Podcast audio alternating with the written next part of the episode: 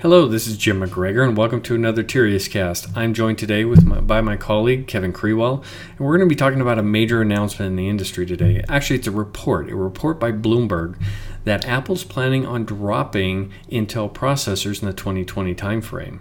Now, that's big news, and this is just really for its Mac products, its PC-based products. But this could be a serious hit to Intel. Kevin, you want to talk about that? I actually wrote this up for Forbes.com, uh, so if you want to read the article as well, take a look there for Tirias Research. But what the report was different from things we've heard in the past. In the past, we've heard this rumor that Apple was going to go with its own internal A series of ARM core processors because uh, the performance level of those A series processors has gotten better and better over time. Uh, they use it in their iPad Pro models, which are you know alternatives to laptops. But this time, what made it different is there's an actual project name, Kalamata, which I guess is a uh, form of, of olive. In addition, there was a time frame, 2020. There's further rumors that maybe at the upcoming Worldwide Developer Conference in June, we may actually hear more in terms of developer preview of this migration what's changed is we've got some serious leaks. Uh, the Bloomberg report is from a credible source. The time frame has now been fined, so it becomes a more, much more real possibility. We've been talking about this for quite a long time. Apple has been a master of migrating from uh, instruction set architecture to another. The original Mac started in the 68000. Then it migrated to the PowerPC in uh, the 1995-1996 timeframe. Then in the 2005 2006 timeframe, moved from PowerPC to the uh, Intel x86 processors and uh, has been using x86 since then.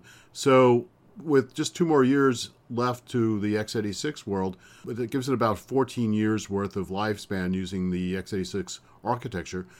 Maybe it's time Apple has moved on to another architecture. What makes it also credible is the fact that Apple is known to be a control freak. They like to control every aspect of their designs whenever possible. With their own ICs for the Mac line, they now have a greater control over their fate. They don't have to worry about when Intel gets its latest processor out or have to make their Apple Mac product lines too comparable to what you get from Lenovo or uh, any of the Windows compatible designs. So this is really a, a good. Oh, go ahead. You also have to remember that it's uh, Apple's been on a long-term trend to migrate a lot of stuff towards the ARM architecture and its own SoCs.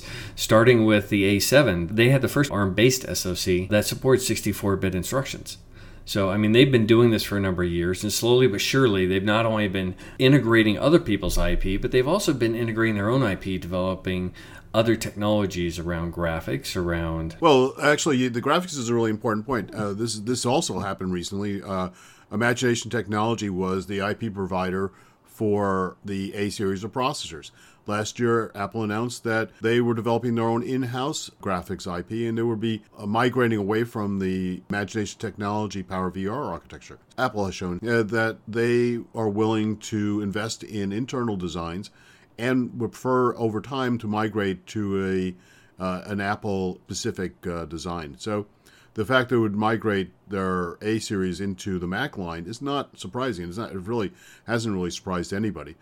And maybe at some point in time, Apple will also produce its own modem for the cellular connection. It's another p- critical piece of IP that right now Apple has to rely on third parties, either it's Qualcomm or Intel, to provide the modem and they have not been able to integrate it into a single piece of silicon. And this could be a double whammy for Intel. Uh, earlier reports this year indicated that Apple was going to push to move completely away from Qualcomm on the modem and move to Intel. But at the same time, the rumors are that Apple's been working on their own modem technology because they're one of the few chipset, mobile chipset vendors that doesn't have an integrated modem. So it will be interesting because that would also hit about that might hit at the same 2020 timeframe for the 5G chipsets. So this could be a double whammy for Intel when you think about losing not only processors for the Apple PCs, the Apple Macs, but also losing the modem business in the iPhone. Yeah, and you you wonder where is the modem business and Intel going to go if it doesn't have uh, Apple as a major customer? You look at the other big vendors, you look at MediaTek and you look at Samsung, they all have their own modem technology and other vendors rely on Qualcomm Snapdragon products. Uh, maybe Spreadtrum and a few smaller vendors will use uh, the modems from Intel, but that's not a lot of to keep that business alive. You're right. This this this could be really troublesome, especially for Intel's modem business. But I mean, overall, even losing the Mac business is huge for Intel. Well, it's not huge necessarily financially, but it is huge from a a reputation and a it really hurts Intel to say that when Apple says we think that we can get by without an Intel x86 processor. And this comes really right on the heels of Microsoft doing something similar with its Windows on ARM program, where uh, Windows now is going to be available on laptops that run on Qual- uh, Qualcomm Snapdragon 835s.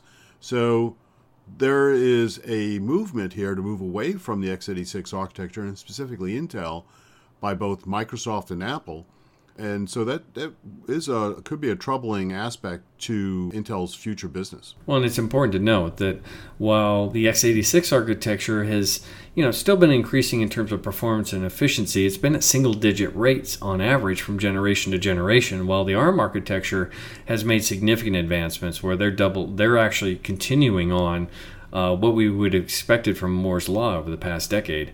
And you know, even the processors going into your smartphone today, they're very competitive with those low to mid-range processors used in PCs. So this this is going to be an interesting development, especially with Microsoft and Apple both looking at alternatives. Yeah, uh, what you get with ARM, is, well, for one thing, uh, the reason the ARM uh, processor architecture has been uh, developing so quickly is that it, it in reality it's been fairly far behind on uh, x86 in terms of microarchitecture design. The problem Intel is running into from a microarchitecture point of view is they're really running out of things you could throw at it. They're really hitting a point of diminishing return.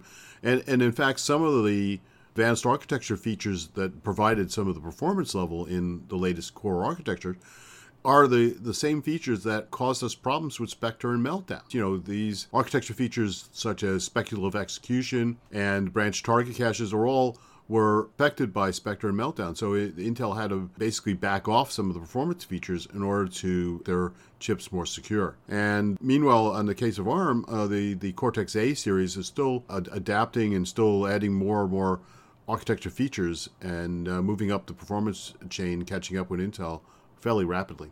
Interesting news. We'll have to see how this one plays out, but obviously the market's in a transition point as we go uh, farther ahead, especially into 5G and different computing platforms. Yeah, this is definitely an uh, opportunity, sort of a inflection point where ARM is making some serious inroads into markets such as uh, laptops and, and desktop, uh, or say, you know, laptop PCs and Intel is have to you know trying to fight that off, but it's it's being hamstrung because it doesn't have the usual process node advantage that it has in the past. Intel has been in a state where it's been refining its 14 nanometer node. It's now at 14 nanometer plus plus, maybe a third plus, whereas 10 nanometer is still not to be, uh, they still haven't launched it yet. So Intel's process advantage has been uh, seriously hit and the foundries are very competitive these days in terms of process uh, technology. It's very possible that between Samsung and TSMC, they might even take a lead at some point in time as we get to the EUV stage. I know Samsung has vested very heavily in EUV equipment. So it's really interesting. Things are uh, changing, and disruption is not necessarily Intel's friend right now. Thank you, Kevin. This is Jim McGregor, also known as Tech Strategist on Twitter and Facebook, and my colleague, Kevin Krewell at Krewell on Twitter. Thank you for joining us on this latest Tirias cast, and please look for more as we continue on tracking the latest news, technology, and information on the high tech industry.